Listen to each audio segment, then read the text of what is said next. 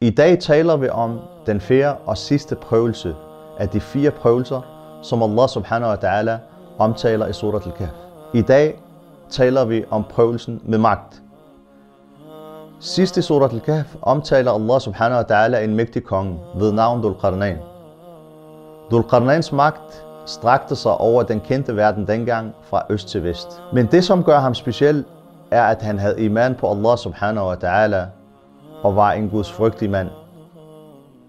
Allah subhanahu wa ta'ala tager os med på Dhul Qarnayns rejse, og det fremgår tydeligt af rejsen, at Dhul Qarnayn takler prøvelsen med den magt, han havde korrekt. Dhul Qarnayn bruger magten til at kalde til Allahs din, sprede retfærdighed og hjælpe de svage og undertrykte mod de stærke, der undertrykker dem. Dette fremgår meget tydeligt, da han kommer til de primitive, svage folk ved hullet mellem de to bjerge.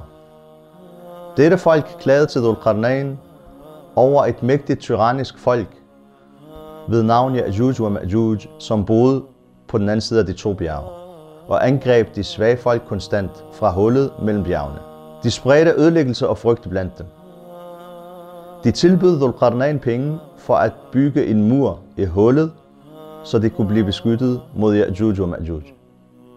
Her ser vi, hvordan Dhul Qarnayn nægter at tage betaling fra den, og han bygger forsvarsmuren for den, hvor efter at Ya'juj og Ma'juj blev spærret ind, og ikke længere kunne angribe de primitive folk.